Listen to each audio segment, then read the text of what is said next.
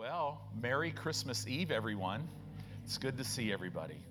You know, just treat it like we're in a living room and we're just kind of sitting around, but be expectant today because, you know, in, in sometimes in Christianity and in religious circles, we think, well, okay, you know, this is the time when we go to church, we pay our dues and, you know, and all this other stuff. But, you know, today, the Bible is really clear that Jesus himself is here and he's going to work with and confirm his word with signs following.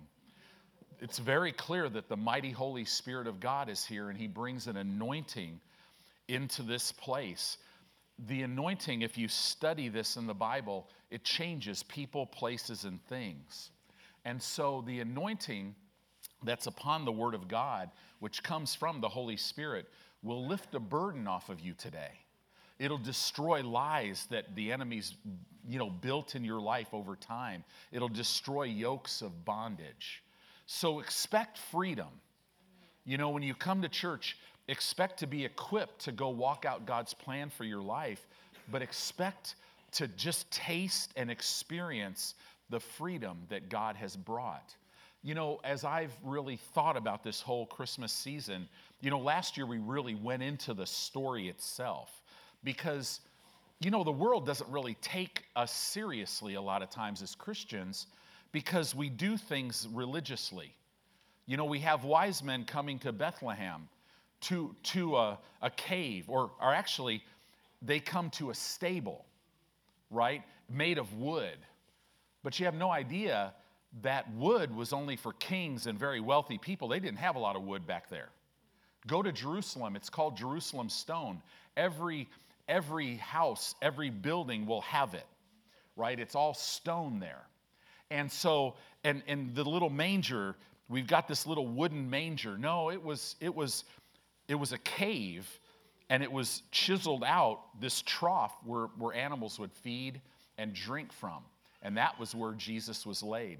You know, we, we have wise men coming to this cave, and they didn't show up at the cave.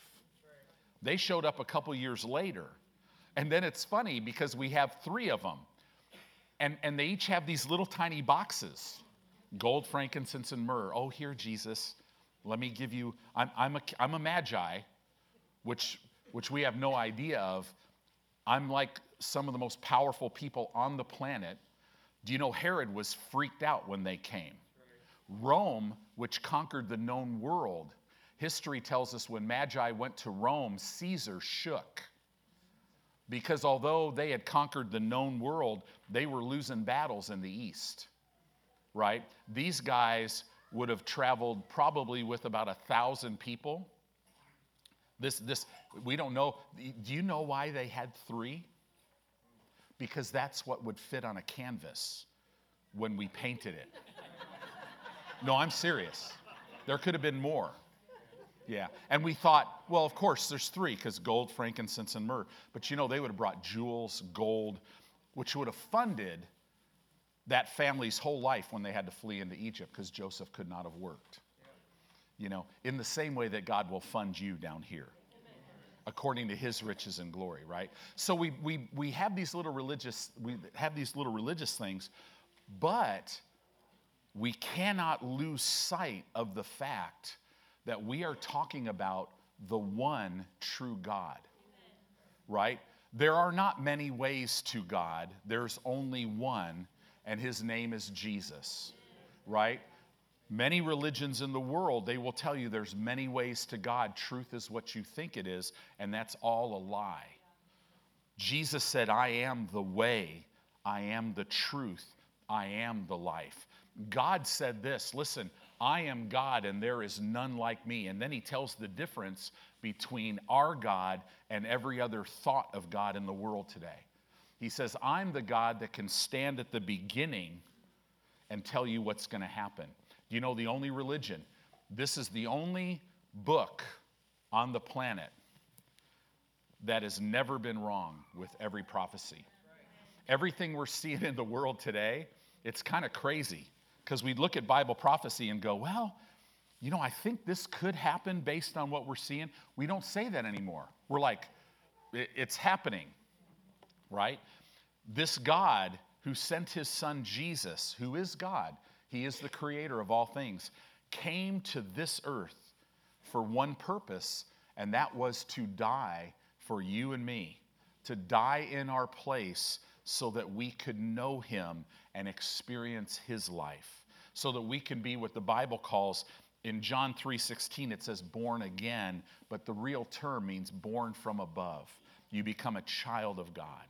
So we're not talking today about a little religious thing. We're talking about God's gift of life for you and I. He sent Jesus, and those who would choose to follow him, invite him into their life, and follow him, man, they could experience his life. It's amazing. John 3:16, right? For God so loved the world that he gave his only begotten son that whoever would believe in him, and this word believe means I believe it so strongly that I will commit my life to walking this out. So believing has within it action. If you believe Jesus is Lord today, but there's no action in your life, I wonder if you really have been born again, right? And, and we got to get that right. Can you really say that on a Christmas Eve service? Yes, right? Because we need to receive that gift so that we can live his life, right? The Bible says that the thief, there's a thief in this world. Why do bad things happen to good people? Don't read all the books. It's real simple. There is an enemy here, right? And he wants to steal, kill, and destroy. John 10 10 says that. But, Jesus said, But I am come that they, talking about us, may have life. And this word life, he could have used the word like suke in the Greek, which means this so that you could have a natural, wonderful life. But he didn't use that word, he used the word zoe. What that word means in the Greek is so that you can have the same quality and essence of life as God has. He came to give you his life.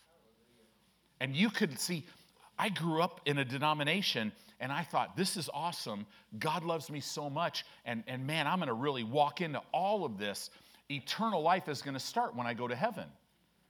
But then I got in the Word of God and I realized no, no, no, no, no. God wants to invade my life here.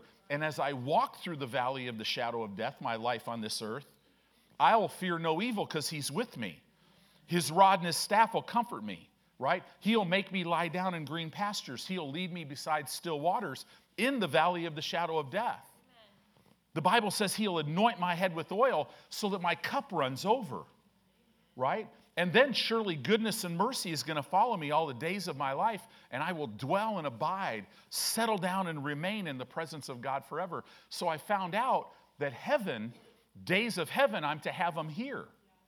Eternal life starts right now. So God wants to invade every area of your life and literally turn it and make it look like the quality of life that He has. So He's a healer, He's a provider for all, right? For all that will call upon His name, you could be saved, you could be healed, you could be made free, right? Addictions falling off depression falling off. Everything the Bible says must bow to the name of Jesus. So we should talk about that a little bit today, don't you think? Let's do that. Hallelujah. That was like going to a movie, that was the intro. There we go. So Jesus came that I might know him, that I might know the Father, that I might have an intimate relationship with God who's now my dad. I'm born from above, right? That is amazing to me that God loved man so much that he chose to come. And, and we see how, in, how incredibly awful sin is because he had, there was no other way to do it. The wages of sin is death. So, you know, Pastor Dave even said this that God, he leads by example, right? So Jesus came and laid down his life so that we can have his life. And we have to lay down our life to embrace his life, right? So it's, it's, it's the great exchange. Galatians chapter 4 in verse 4 says this But when the fullness of time was come, and you know, when you go over to Greece and in that area, uh, I mean, it's amazing. Rome had conquered the known world, so literally there was a road system that went everywhere and, and all went all through Jerusalem. So there was a way for people to travel. There was a language now. Uh, what, what was his name? Oh gosh, something the Great. Alexander the Great. Wow. Yikes. Alexander the Great, he not only was a great conqueror, but he promoted this Greek thought. So there was a one language everywhere. And this is what this is talking about. In the fullness, when the fullness of time was come, God sent forth his son, made of a woman, made under the law. Why? Verse 5 to redeem them that were under the law. See, all of us were under the law. The Old Testament, there was a law that was given. And when the law was given, now man could know that he needed a Savior. We were all born under that. We were all born literally under the law. We were spiritually dead. There was no possible way we could ever be good enough to be accepted by God. Think about that. If you talk to people, hey, if you were to die today, why would God let you into heaven? What's the number one thing that they would say? Well, I'm a good person.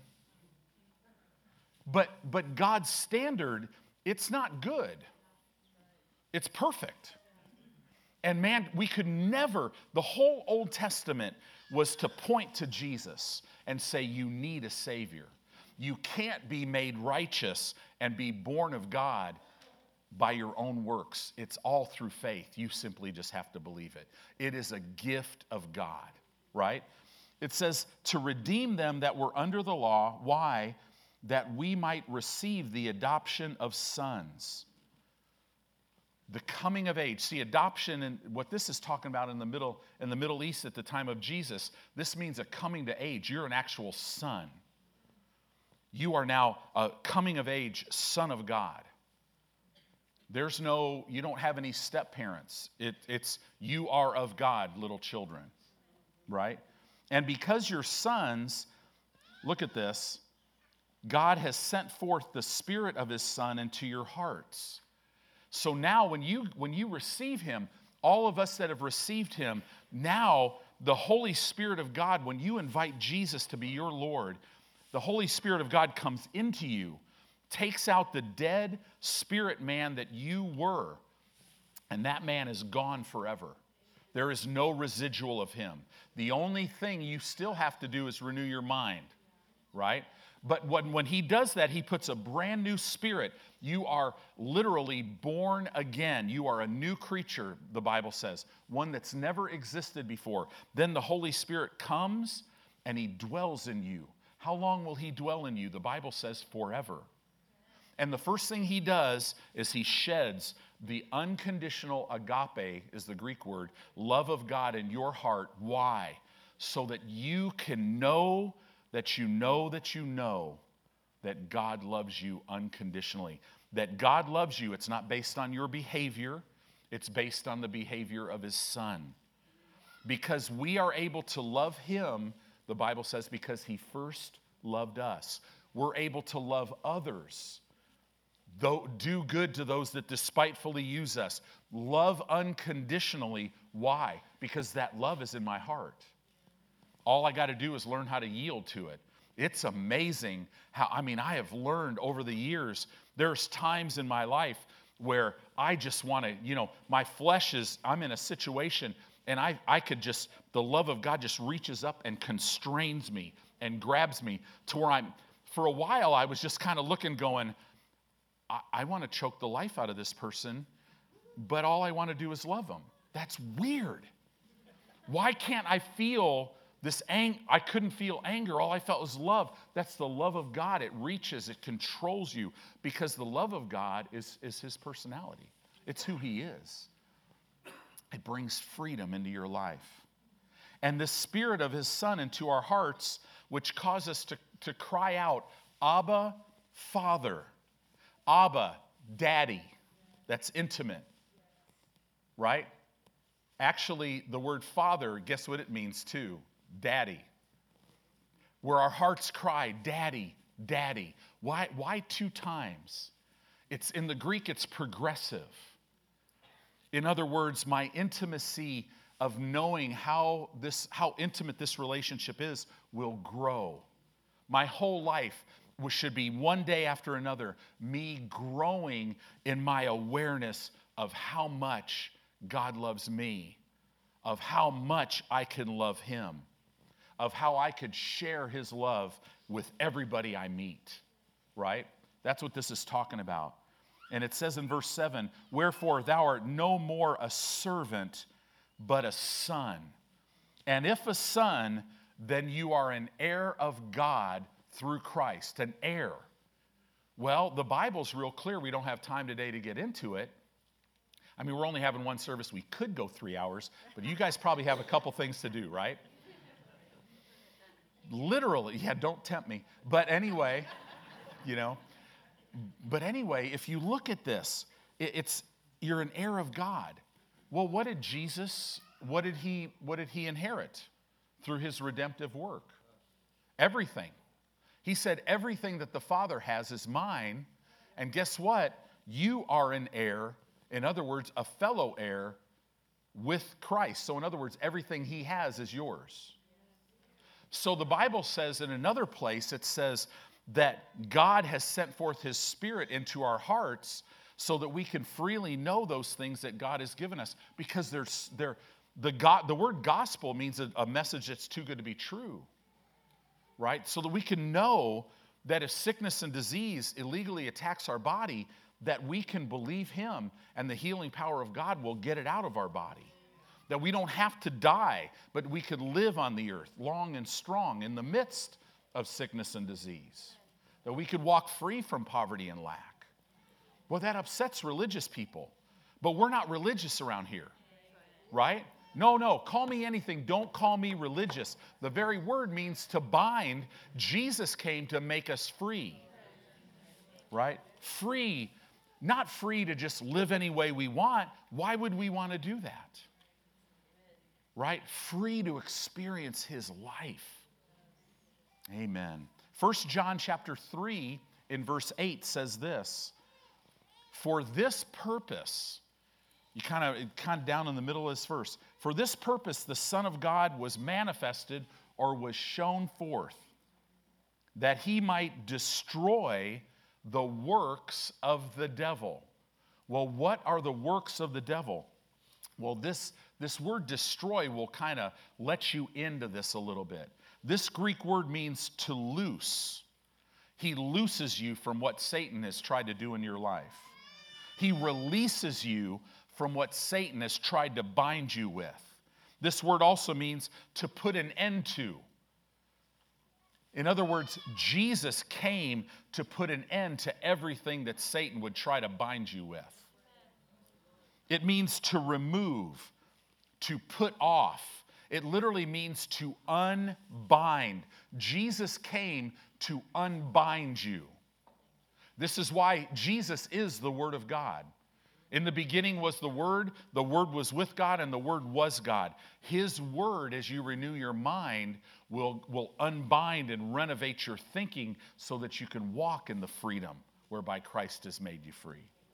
It also means to release from being bound, to untie, to loosen anyone that's been tied, and it literally means to dissolve the anointing doesn't break the yoke, it destroys it, it dissolves it. So in Matthew chapter 20, in verse 28, it says another thing about Jesus. It says, just as the Son of Man did not come to be served, but why did he come? To serve. This word serve means to wait upon. Do you know that God, has, he, he loves you and He wants to come into your life and turn your life right side up. And it says He came also to give His life as a ransom. This word means an atonement for many. It, it, what is that word, that word here? Ransom or atonement. It means to release from slavery or captivity because a payment was paid. What was the payment? His very life. Right? That's why he came. You know, people in the world will say, wait a minute, I don't need to be released. I'm not a slave. I live my own life. Do you know there's no such thing as a human being that lives their own life? You know, good people don't go to heaven, right? Bad people don't go to hell. I'm so grateful for that, by the way. Really, really grateful because I, you know, there's been evidence in my life that I wasn't really that good, right? I'm so glad that that's true. You got to be born again. You got to have the sins wiped out, right? And that's what Jesus did. So let's look at this Christmas story a little bit today. Go to Luke chapter 1, verse 26. You guys doing okay? Hallelujah. Luke chapter 1, verse 26. It says, And in the sixth month, the angel Gabriel was sent from God unto a city of Galilee named Nazareth, to a virgin espoused to a man whose name was Joseph of the house of David, and the virgin's name was Mary. Verse 27 again, to a virgin espoused to a man. So the archangel Gabriel comes to this girl. She's probably 13 years old, maybe 14 at the most, could be as young as 12, right in that area. And he comes to her. Notice it keeps saying a virgin. Actually, in the Greek language, it's the virgin, the only one, right? That, and, and, and he says, let me, well, let me read it again who's, who, I'm sorry, to a virgin espoused to a man whose name was Joseph of the house of David, and the virgin's name was Mary. Twice in verse 27, Mary is called the virgin. I think the Holy Spirit's trying to get something to us there. In Matthew chapter 1, you could hold your finger here, but actually just stay in Luke. I'm just going to read Matthew 1:23. They'll put it up on the screen. It says here, "Behold, a virgin, or in the literal Greek, behold, the virgin shall be with child and shall bring forth a son, and they shall call his name Emmanuel, which being interpreted is God with us. That's a little vague. Emmanuel actually means God with us in a new way. Because he's not only with us, he, he can be in us, right? In Isaiah chapter 7 and verse 14, it says this Therefore, the Lord Himself shall give you a sign. So, God's going to give the world a sign Behold, a virgin. It, that word virgin is almah. It means the only virgin ever shall conceive and bear a son and shall call his name Emmanuel. That was prophesied 800 years before Jesus was born, right? Again, Mary was probably 12 to 14 years old. She was espoused. So that's kind of like an engagement. It was a year long thing, okay? They, when, a, when a woman and a man would be espoused, when a man would, they would come to enter this whole Galilean wedding thing, what would happen is they would enter a legal agreement at that time when they got engaged or espoused to break off, if, if either one of them decided to break this off, they would literally have to go through a divorce process. Even though the marriage had not been consummated yet, that during that espousal period, it was a very serious time. During the year, the man and the woman would prepare for marriage, right?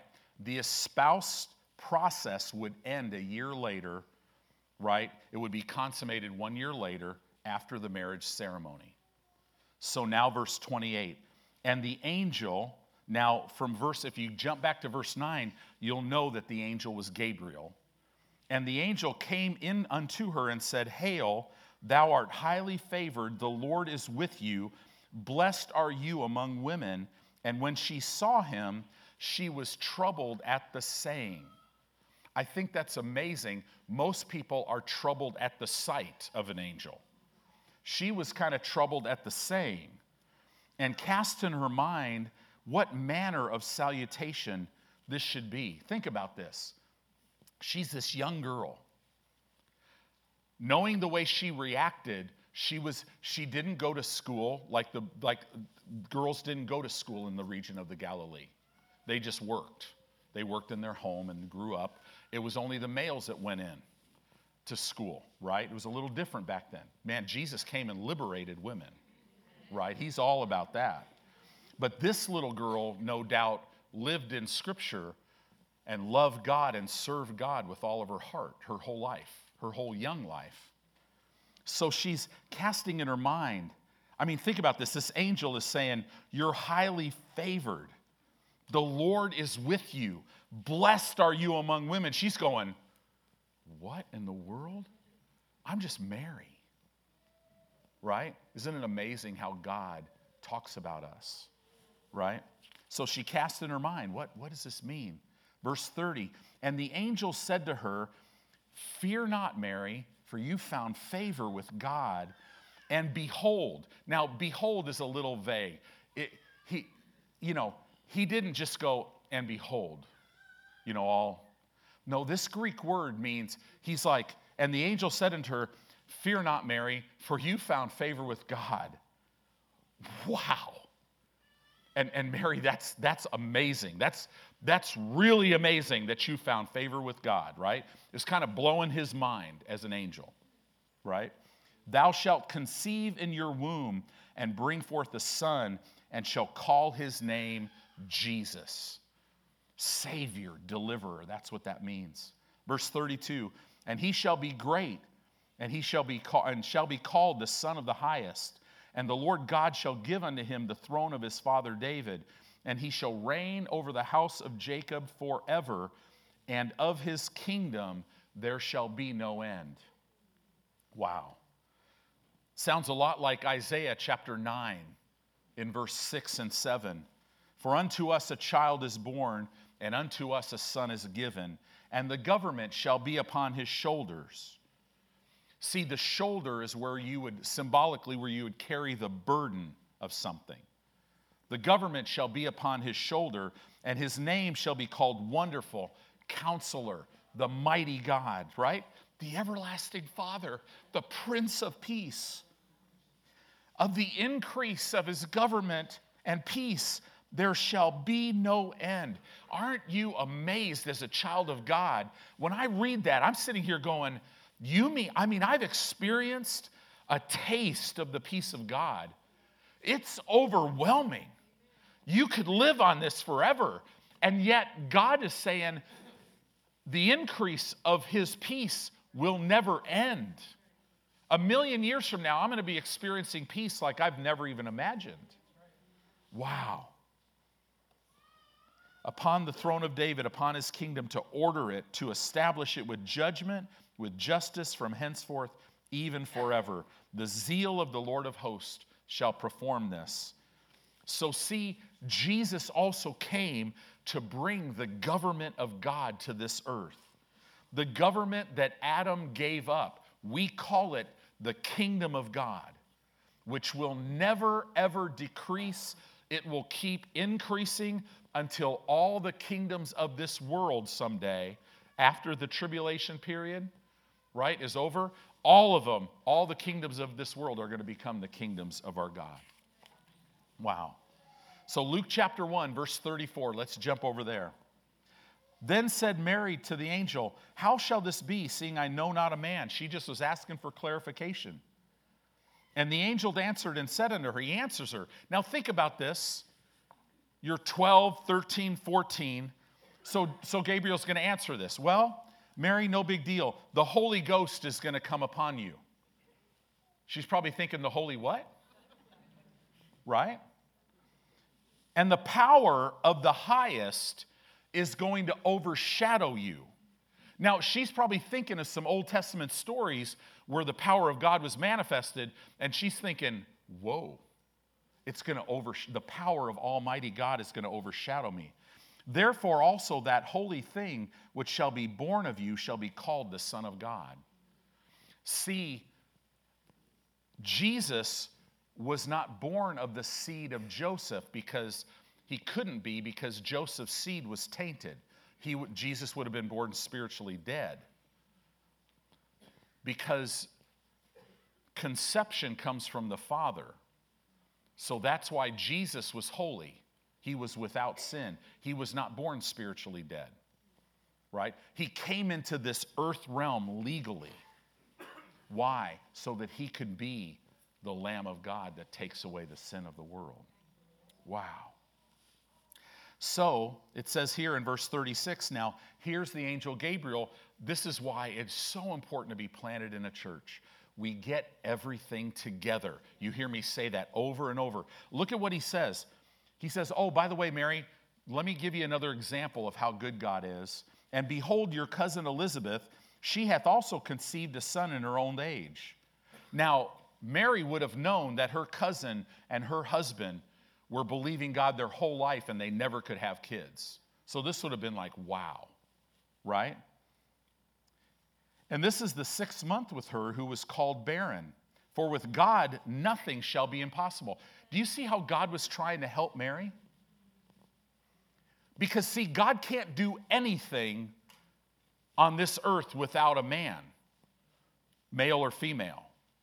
So, so literally, Gabriel's giving her an example and saying to her, The Word of God, with God, nothing is impossible, Mary. So just because you haven't known a man, you can still have a son. But she could not have had a son unless she believed. Believed something in her heart and spoke it out of her mouth. That baby would have never been able to be conceived. In the same way, you and I could never be born again. We could never receive anything from God apart from faith. So God always helps us. And Mary said, Look at this. Behold, the handmaid of the Lord. She's like, I'm all in. I believe it. I don't understand it. You don't have to understand it to believe it, right? People say whenever you talk to them, well, you know, I just don't, I don't know that I believe this. What they're saying is, I'm not, I'm not bowing my life to anybody. That's just an excuse that will cause many people to be lost forever and go to a place that God never intended them to go. Yes, hell is real. It was not made for man, it was made for the devil and his angels. And because a person, when there's no middle ground, you're either born into the kingdom of God or Satan's your father and you'll go and be with him forever. Yikes. Who would want that? Right? And this is why the Bible says that when a person makes a decision not to glorify God as God and they're not thankful, they're given over to their vain imaginations and their foolish heart is darkened. The Bible says that Satan can only blind the minds of people that choose to believe not. Believing is simply a choice. It's interesting. And he, she says, Behold, the handmaid of the Lord, be it unto me according to your word. That, when she said that, the angel departed from her. The Holy Spirit literally came upon her after she received the word of God by speaking. You're going to receive everything that God's given you as you receive it by speaking. Father, your word says you sent your word and healed me, that Jesus himself bore my sickness and carried my pain. I don't understand how you can do this, but be it unto me. Right? As you've said, I receive it. Right? That's how we that's how we receive everything. So now let's jump to Luke chapter 2 in verse 1. And it came to pass in those days that there went out a decree from Caesar Augustus that all the world, which means the whole Roman Empire, should be taxed. This word taxed means should be registered. So, in other words, what they were doing, they would take a census, and this is in the history books, secular history books. A census was taken. Why? So that Rome could determine how many taxes could be collected for the empire. So they made all the Jewish people go back to their hometown to be registered. And the taxing was first made when Cyrenius was governor of Syria. And some people who, who don't study very much have said, well, see, that's a contradiction in the Bible because Cyrenius was governor when there wasn't a census. Yeah, but if you just actually study instead of jumping on this bandwagon, you realize that Cyrenius served two terms. And during, one, during another term, there was a census. Right? The Bible's always going to be right. Right? So, verse 3 and all went to be taxed, every one into his own city. And Joseph also went up from Galilee out of the city of Nazareth into Judea unto the city of David, which is called Bethlehem, because he was of the house and lineage of David, to be taxed with Mary, his espoused wife, being great with child. See, it's real interesting. In Micah, look at this, but thou Bethlehem Ephratah. Micah the prophet prophesied this 400 years before Jesus was born. And he said, But thou Bethlehem Ephratah. Now, when, when this was prophesied, there was no Bethlehem Ephratah yet. There was only a Bethlehem Zebulun, right? But again, the word of God is always correct. Right? It says here, though thou be little among the thousands of Judah, yet out of thee shall come forth unto me that is to be ruler in Israel, whose going forth have been from old, from everlasting. Wow. See, Jesus was not born out of humanity, he was born into it. He lived way before. He came to a planet that he created, right? So, this is real interesting in this story because Mary was from a town called Sepphoris, right? Joseph's family was from Nazareth, which was very close to Sepphoris. There would have never been any natural reason for Joseph or Mary to go to Bethlehem, a little town of about 2,000 people. It was like a small village. They would have never went there. In other words, the Roman decree was the only reason that Joseph went to Bethlehem. In other words, God moved the whole world to get his people in the right place. In the same way, God is working in your life, and if you'll work with him, he will always get you in the right place at the right time, doing the right thing with the right heart. You know, God those situations in your life right now, do you know God's working? And if you'll follow Him, you'll see, wow, you'll get to a point where you're just walking around going, wow, that, this just worked out because He works. I love that about this story. So let's keep going. Verse 6 And it was so that while they were there, the days were accomplished that she should be delivered. I bet that was a fun trip. Okay, Mary, sit on a donkey we're going to go across rocky ground, boom, boom, boom, boom, right? I wonder how many times she had to go to the bathroom, right? All you women are going, you have no idea, right? My child was inside me kicking my bladder, going, wow, right? So this was not an easy trip. The, ki- the time came for her to be delivered. She brought forth her firstborn son. That's interesting, right? In Matthew, it tells the names of all of Jesus' brothers. And it says he had sisters, so that means at least two. That kind of rocks, that could rock some Catholic people that think that she was always a virgin, right? I heard a guy who taught in Catholic seminary break that down. It was actually hilarious. I'm going, you really believe that? Wow, right? because we're all Jesus' brothers and sisters. Well, yeah, but this, look at the Greek words there. It's real simple. You know, Mary had other kids. He, Jesus was from a big family, right? It says, and wrapped him in swaddling clothes and laid him in a manger because there was no room for them in the inn. So if you could imagine, they went to an inn, there's no room. They didn't beg the innkeeper to let them stay in his little wooden stable that's out back because there wasn't one. what they did in the, and if you've ever been to Bethlehem, there's caves all over. And those caves were where they would take animals at night for safety. And they would take and they would carve out of a rock mangers so they were feeding troughs to feed the animals. So Joseph and Mary literally had nowhere to go, so they went into one of these caves. They would have not been alone. There would have been a lot of other people that, why? I mean, think about it. Everybody who was of the lineage of David would have had to go to Bethlehem, a little village of 2,000 people, right? Could you imagine going to a town of 2,000 people in, in Nebraska somewhere or in Iowa? How many rooms do you think there would be there? You wouldn't go into town and see this gigantic Marriott with several hundred rooms, right? Nope. Right? Maybe a Motel 6, right? Maybe just some independent thing with a few rooms. So there was a lot of people there that had nowhere to lay, so they went to the caves. So wouldn't that be fun for you ladies? Giving birth?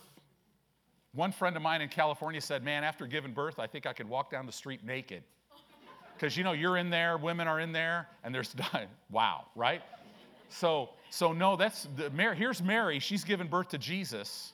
There was no, ha, right? It was, it was kind of, it was pretty interesting, probably. Loud, animals, probably didn't smell really good, right? All this stuff. That's where Jesus was born. Isn't that amazing? The creator of all things chose to be born this way. Wow. You fast forward to Palm Sunday when literally this mathematical prophecy that came literally so much time to the day when Jesus the prince was going to be revealed to Israel. When a king would come, they would normally be on the tallest horse, not Jesus, he was riding a donkey. Right? And the Bible said he was meek. That means that literally that Greek word means ultimate power under perfect control. Wow. So here he was. They wrapped him in swaddling clothes laid him in a manger because there was no room for them in the inn. So you got to realize he, they wrapped him in swaddling clothes. So if you look at the shepherds in this area, and we know this from history, we also know this from the book of Micah, these shepherds were Levitical shepherds.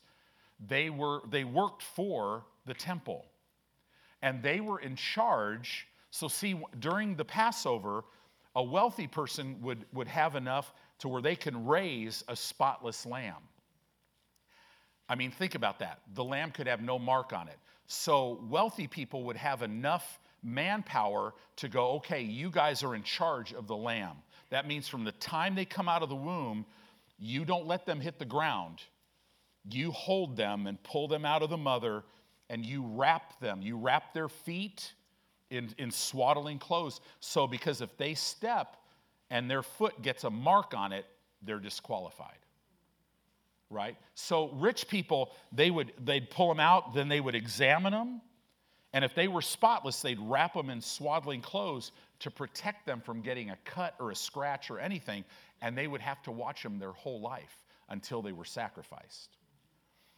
But if you weren't wealthy like that, you could come to the temple and you could buy a spotless lamb.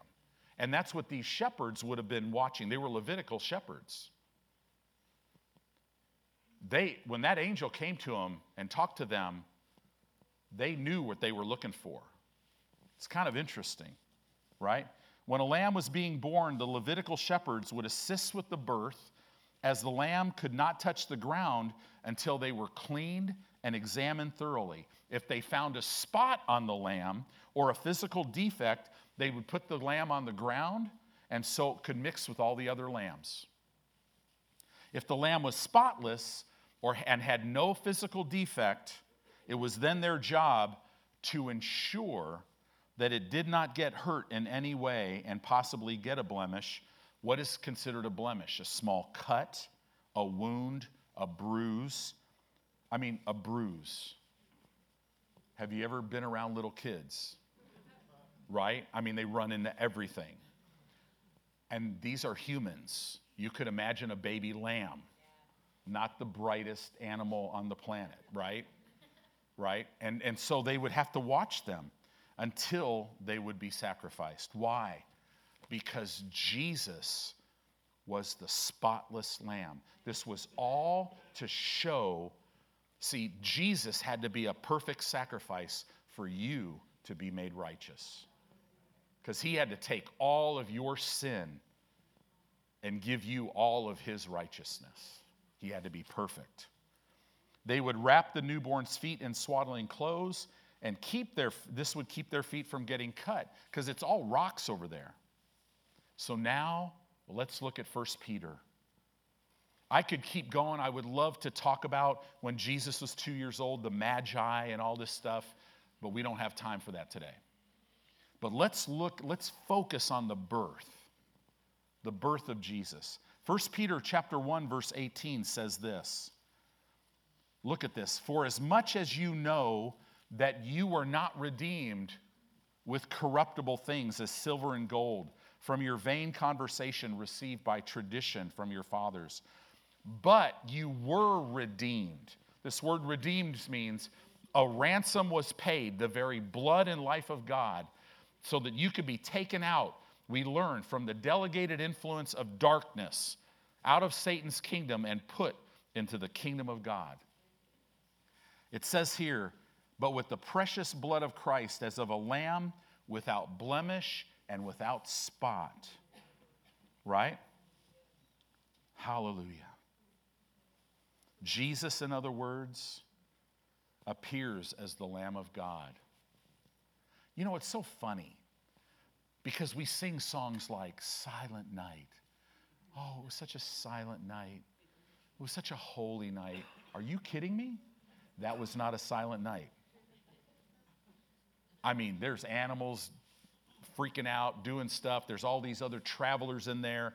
Could be some rough people, right? Joseph's over here trying to create some privacy for his wife, who, I mean, silent night. Have any of you women given birth and you just laid there in total peace as, as you hit a contraction? No, you grabbed your husband and said, If you ever touch me again, right? now, I'm just teasing. I'm teasing. I didn't. I shouldn't go there. Anyway, now you're awake. Right? I'm like, here, honey, can I give you an ice chip? Wow. You know? Jeanette, I've never heard her yell, but she would just look at me like, are you kidding me? Uh, an ice chip, right?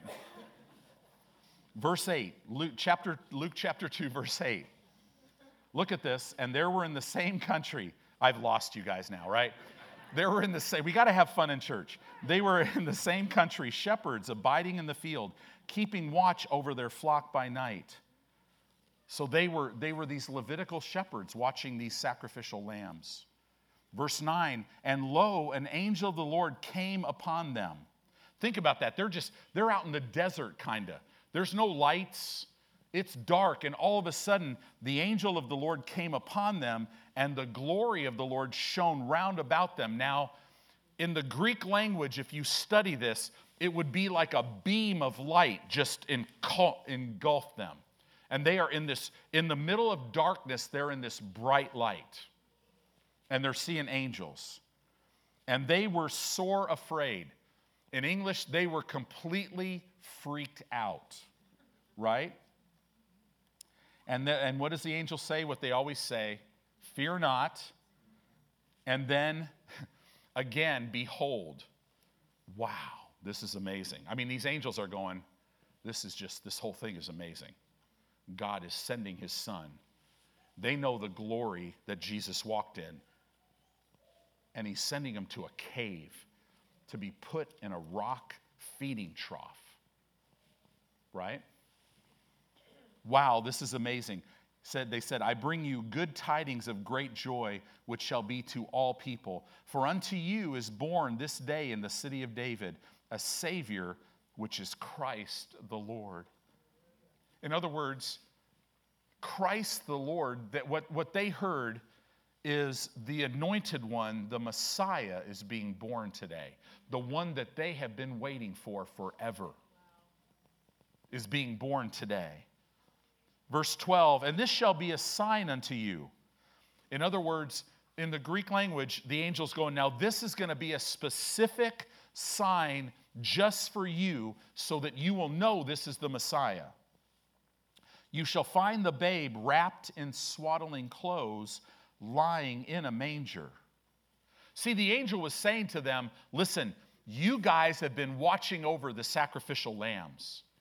Now I want you to go see the sacrificial lamb. And you're going to know him.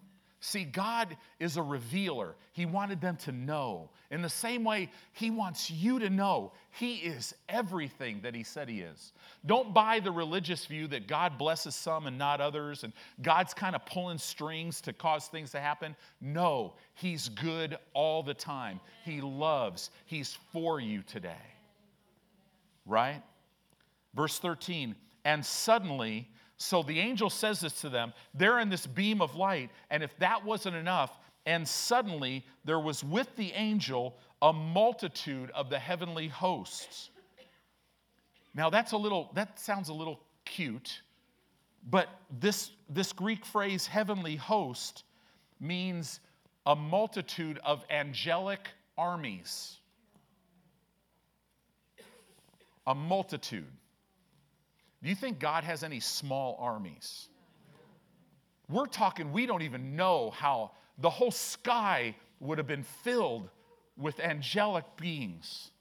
Wow.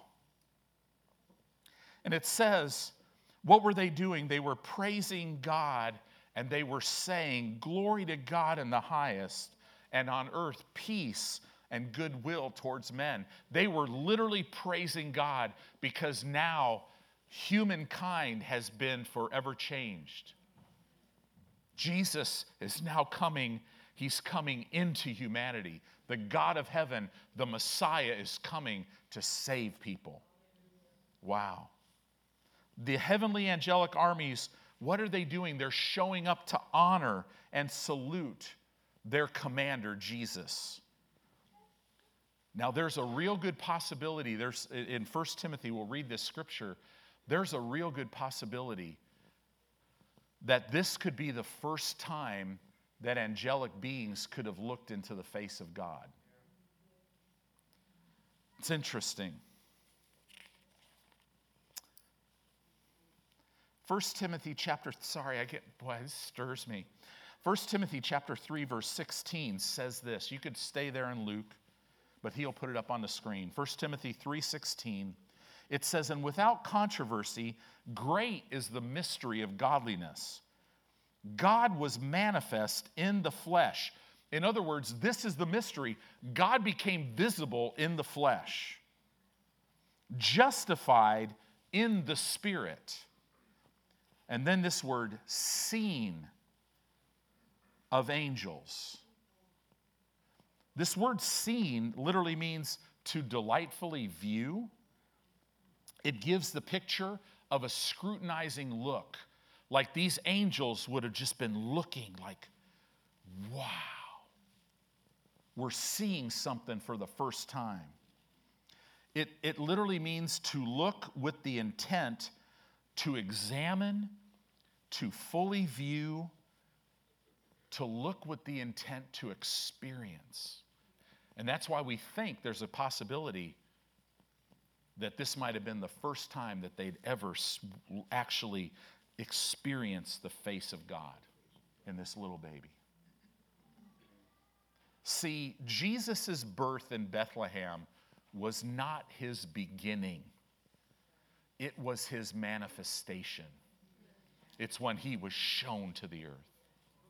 Verse 15, and it came to pass as the angels were gone away from them into heaven, the shepherds said to one another, Let us now go even unto Bethlehem and see this thing which is come to pass, which the Lord hath made known to us.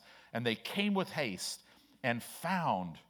This means they searched and found. So they're probably going from cave to cave. Hey, is there a baby in a manger in swaddling clothes? Nope. Let's go to the next one. And they searched and then they found him. Mary and Joseph and the babe lying in a manger. Wow. See, there's many caves, but they found the one. Verse 17, and when they had seen it, they made known abroad the saying which was told them concerning this child. They, they, they went and told everybody, hey, the Messiah is here. Just like this message, when it goes off in your heart, you will have to go tell somebody, listen, Jesus has come. He came, He died for your sins. You can know God, you can have a new life. That's the same thing, right? And all they that heard it wondered at those things which were told them by the shepherds.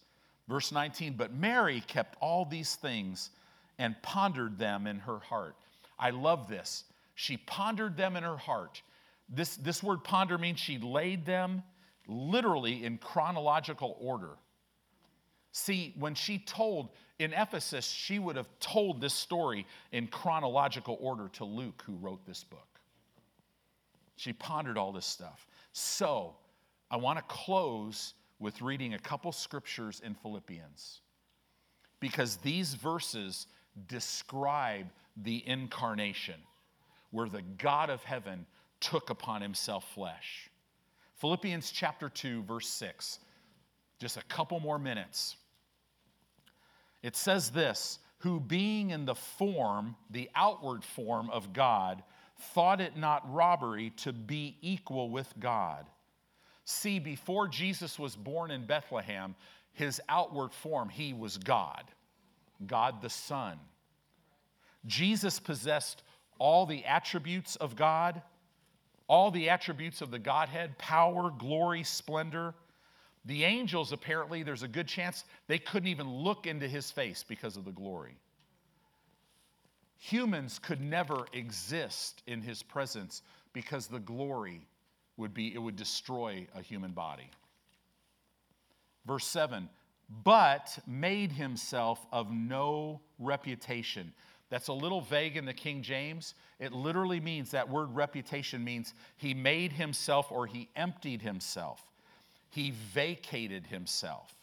He evacuated, and it literally means to shed. So, in other words, Jesus in heaven, he shed off all of his outward glory as God. Okay? That's what this is talking about.